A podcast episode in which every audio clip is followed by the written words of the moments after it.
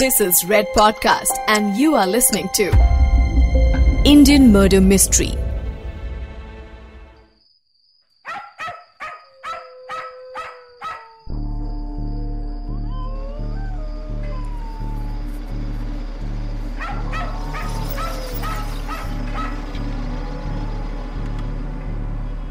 जून 2003, Kolkata. Mindapur jail के पास service quarter में जेलर साहब रात के समय अपने बरामदे में बैठे थे। सजल बारुई से जुड़ी उस फाइल ने उस रात उन्हें जगाए रखा था। जो फाइल उन्होंने लाने को कहा था वो फाइल अगले दिन आने वाली थी, लेकिन ये रात कटनी उनके लिए मुश्किल हो रही थी। परेशानी थी या अपने अंधेरे में चलाए तीर के निशाने पर लगने की चिंता, ये पता नहीं, मगर जेलर साहब उस बात का खुलासा करने वाले थे जो आगे के दिनों में अखबारों की हेडलाइंस बनने वाली थी। वैसे हेडलाइंस में शुमार होने की तैयारी तो उस रात सजल बारुई ने भी कर ली थी।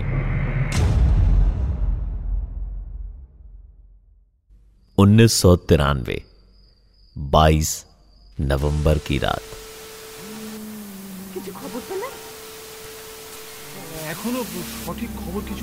कोलकाता के उस घर में सजल बारुई अपनी सौतेली मां के सीने से कान लगाकर इस बात की तसल्ली कर रहा था कि कहीं उसमें कुछ सांसें बाकी तो नहीं।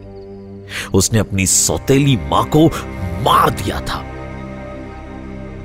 सजल को शायद एक राहत की सांस आई।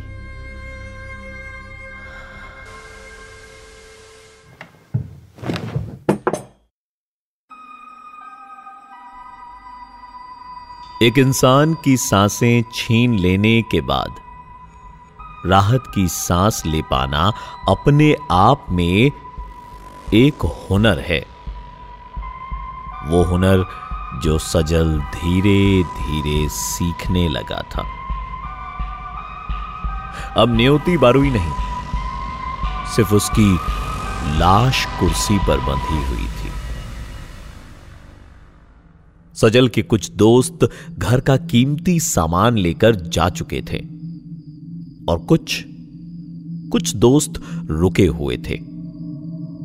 सजल बारुई इसके बाद अपने भाई के कमरे की तरफ बढ़ा।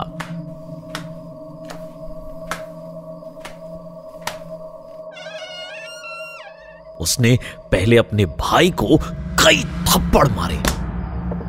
बहुत अच्छा लगता था ना तुझको जब मुझे डांट पड़ती थी, जब मुझ पर पापा सिगरेट बुझाते थे, अच्छा लगता था ना। सजल ने बात करते करते ही अपने सौतेले भाई काजोल का गला दबा दिया। बहुत कोशिश की, लेकिन वो मरा नहीं। सजल ने अपने दोस्त से चाकू और कुछ धारदार हथियार मांगा और फिर बेलगाम जानवर की तरह अपने भाई पर वार करता चला गया। काजोल के खून में भीग चुका था सजल बारुई। एक पल को उसने अपने मरे हुए भाई की लाश को घूरा। उसके मरने के बाद भी सजल का गुस्सा शांत नहीं हुआ। पहले मां को मारा, फिर भाई, अब बारी थी पिता की। एक पल को भी सजल के कदम रुके नहीं। अपने दोस्तों की मदद से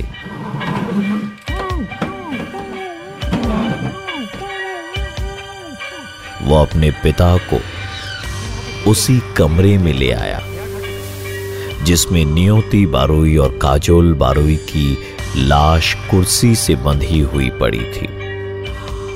उसने अपने पिता से कहा, देखा पापा, मैंने इन दोनों को मार दिया। कैसा लगा? इस नीच औरत को मैंने गला दबाया है और ये तुम्हारा बेटा मर ही नहीं रहा था। आप मुझे डांटते थे कि मैं ढीठ हूं, लेकिन ये भी कम नहीं है, बहुत ढीठ है। कितना देर तक गला दबाया, मर ही नहीं रहा था। लेकिन मैंने सीखा है, कष्ट करले केष्ट पावा जाए। इसीलिए मैंने थोड़ी सी होली खेल ली खून से। खेलबो होली। ये कहते कहते सजल अपने पिता सुबल बारुई की गर्दन को जकड़ने लगा। पूरा दम लगाकर उसके दोस्तों ने उसके पिता को पकड़ा हुआ था, लेकिन सजल अपने पिता का गला नहीं दबा पाया। फिर सजल ने अपने पिता का भी वही हाल किया जो उसने अपने भाई का किया था। धारदार हथियार से कई बार वार किए और सुबल बारुई ने हमेशा के लिए अपनी आंखें बंद कर ली। पहले मां, फिर भाई और फिर पिता। 3 खून करने के बाद सजल ने अपने दोस्तों की मदद से खुद को कुर्सी पर बंधवाया और फिर अपने दोस्तों से कहा कि वो उसे मारे। सजल ने जैसा कहा, दोस्तों ने वैसा ही किया। ये सभी लोग एक जुर्म का हिस्सा बन चुके थे। उन्होंने उस रात सिर्फ एक परिवार का खून नहीं किया, बल्कि अपनी मासूमियत का भी खून कर दिया था।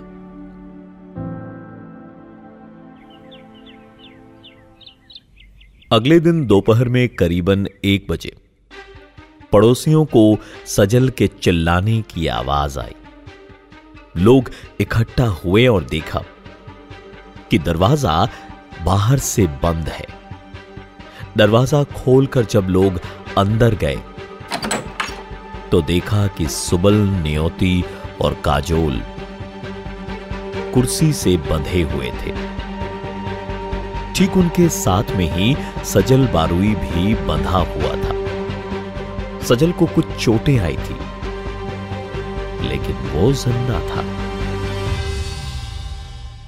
पड़ोसियों ने उसकी रस्सियां खोली और कुछ ही देर में पुलिस इंस्पेक्टर लाशों को देखे जा रहे थे। पुलिस इंस्पेक्टर लाशों को देख रहे थे। 3 लाशें, जिनमें से 2 लोगों को किसी धारदार हथियार से मारा गया था और एक लाश जिसे गला घोंट कर मारा गया था। सजल से कुछ सवाल जवाब किए गए। शुरुआत में लगा कि शायद वो डरा हुआ है, लेकिन जो कहानी उसने पुलिस को सुनाई उस पर पुलिस ने विश्वास नहीं किया, क्योंकि जब घर की तलाशी ली गई तो उन्होंने देखा कि घर में टेबल पर कटलरी साफ सुथरे तरीके से रखी हुई थी। एक लाइन में कहें तो घर के अंदर सब कुछ ठीक था, अपनी जगह पर था। बस घर में रहने वाले अपनी जान खो बैठे थे।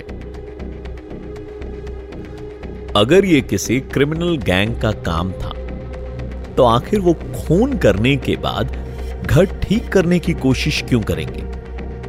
और उससे भी बड़ी बात, जिन लोगों ने परिवार के 3 लोगों को इतनी बेरहमी से मारा था, उन लोगों ने सजल को जिंदा क्यों रहने दिया?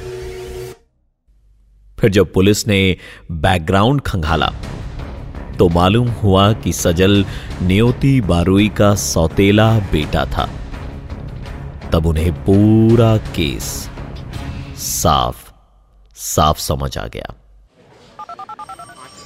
फिर बाप के साथ भी होली खेला तूने, फिर क्या हुआ?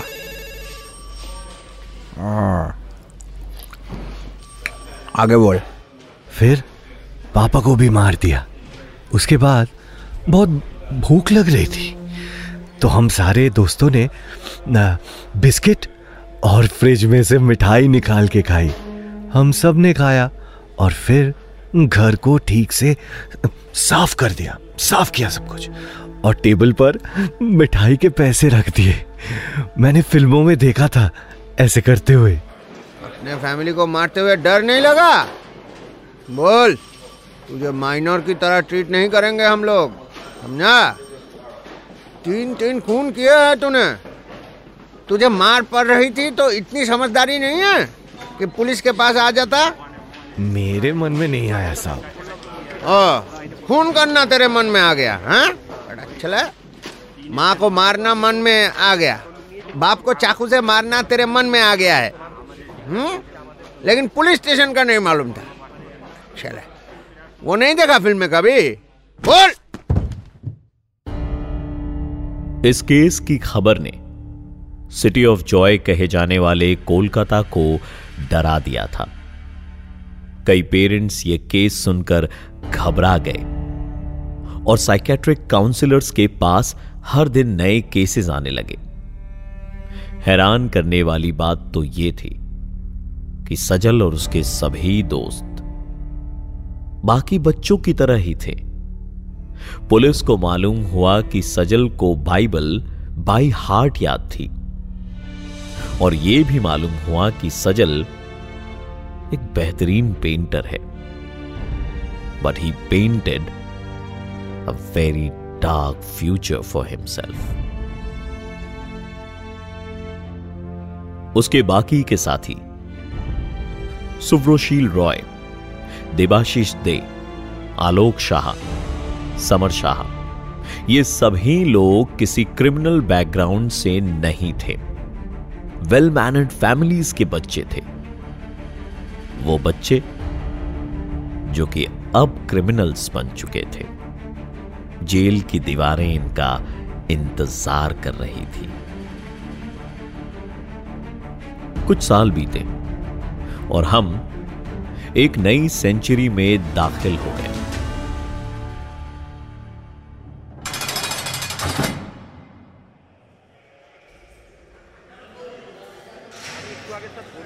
साल था 2001। कोलकाता के दमदम कैंटनमेंट जेल में सजल बारुई अपनी सजा काट रहा था। वहां एक दिन अचानक उसने कहा कि उसे किडनी की समस्या हो गई है।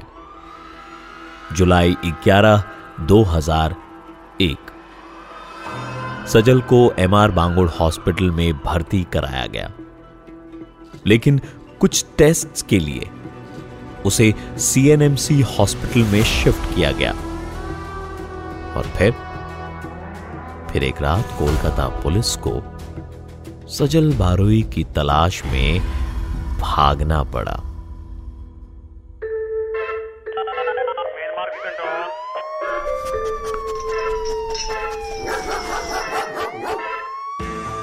सजल हॉस्पिटल में बियर पार्टी कर रहा था। बताया जाता है कि उसकी गर्लफ्रेंड ने इस बियर पार्टी को ऑर्गेनाइज करने में उसकी मदद करी थी। पहली बार जब ऐसा हुआ तो गार्ड्स को थोड़ी सी रिश्वत दी गई थी, लेकिन उसके बाद दूसरी बार उन्हें पैसों के साथ साथ बियर भी दी गई। इस बियर में बेहोशी की दवा मिलाई गई थी। गार्ड्स ने ज्यादा शक ना करते हुए बियर पी ली और फिर सजल बड़ी चालाकी से हॉस्पिटल से भाग खड़ा हुआ। इसके बाद कोलकाता पुलिस ढूंढती रही, लेकिन सजल बारुई बहुत दूर जा चुका था। जून 2001 3। जेलर साहब के सामने वो फाइल आ चुकी थी। फाइल पढ़ने के बाद उन्होंने कांस्टेबल से कहकर शेख राजू को बुलाया।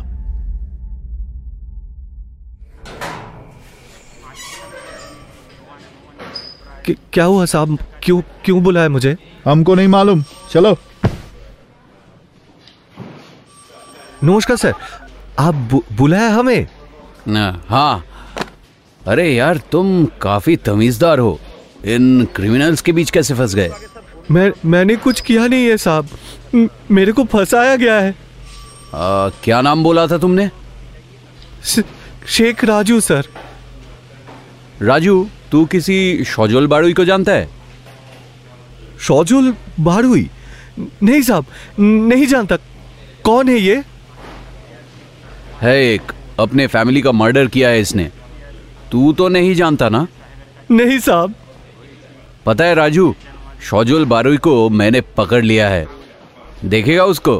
हाँ रुक, हरी अंदर आना। साहब वो देख राजू, शोजल बारुई हवलदार के हाथ में है। शेख राजू ने जब देखा तो हवलदार हाथ में एक आईना लिए खड़ा था। आईने में शेख राजू को अपनी शक्ल दिखाई दे रही थी और आईने में सजल बारुई दिख रहा था। शेख राजू यानी सजल बारुई ने फिर अपनी बाकी की कहानी सुनाई। हॉस्पिटल से भागने के बाद सजल मुंबई चला गया था। मुंबई में अपनी गर्लफ्रेंड के साथ सजल ने शादी कर ली। सजल इस नॉर्मल सी लगने वाली जिंदगी को जी रहा था और शायद खुश भी था, लेकिन इतने समय जेल में बिताने के बाद भी काम उसे सिर्फ एक ही आता था और वो क्राइम।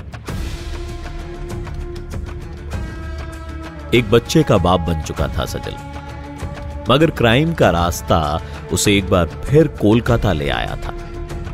फिर अपने बेटे और बीवी को किसी दूसरे शहर भेजने के बाद सजल ने शेख राजू के नाम से कोलकाता के ऑर्गेनाइज्ड क्राइम में शामिल होकर रॉबरीज करनी शुरू करी। लेकिन एक दिन 2003 में जंबूरी इलाके से उसे पुलिस ने एक केस में अरेस्ट किया और वापस जेल में लाकर पटक दिया। जेलर ने जब शेख राजू को देखा था तो उसे लगा कि शायद वो उसे पहले भी कहीं मिल चुके हैं। 2001 में जेलर ने सजल को दमदम जेल में देखा था और वहां से उसने उसकी फाइल मंगवाई और सजल का झूठ एक बार फिर से पकड़ा गया।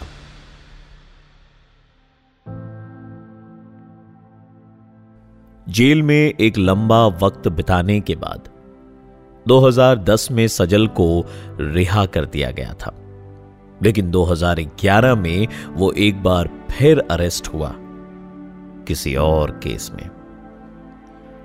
वो लड़का जो कि एक टैलेंटेड पेंटर बन सकता था या फिर शायद एक नॉर्मल जिंदगी जी सकता था, वो आज क्राइम के टैग को अपने नाम के साथ लगाए हुए जी रहा है।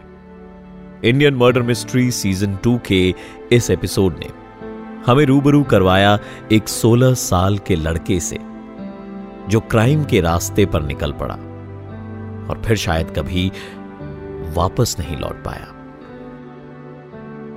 हमें अपना फीडबैक देने के लिए इंस्टाग्राम पर @RJPRAVWN यानी @RJ Praveen पर मुझे डीएम करें या फिर आप @RedFM Podcast पर मैसेज करें। आप हमें ईमेल भी कर सकते हैं podcast@redfm.in पर, और हमें जरूर बताएं कि इस शो को सुनकर आपको कैसा लगा। मैं हूं प्रवीण और आपसे मिलूंगा अगले episode of Indian murder mystery season 2 में। नमस्कार। You are listening to Red Podcast, Indian Murder Mystery. Written by Dhruv Law. Audio designed by Ayush Mehra. Send your feedback and suggestions. Write to us at podcast@redfm.in.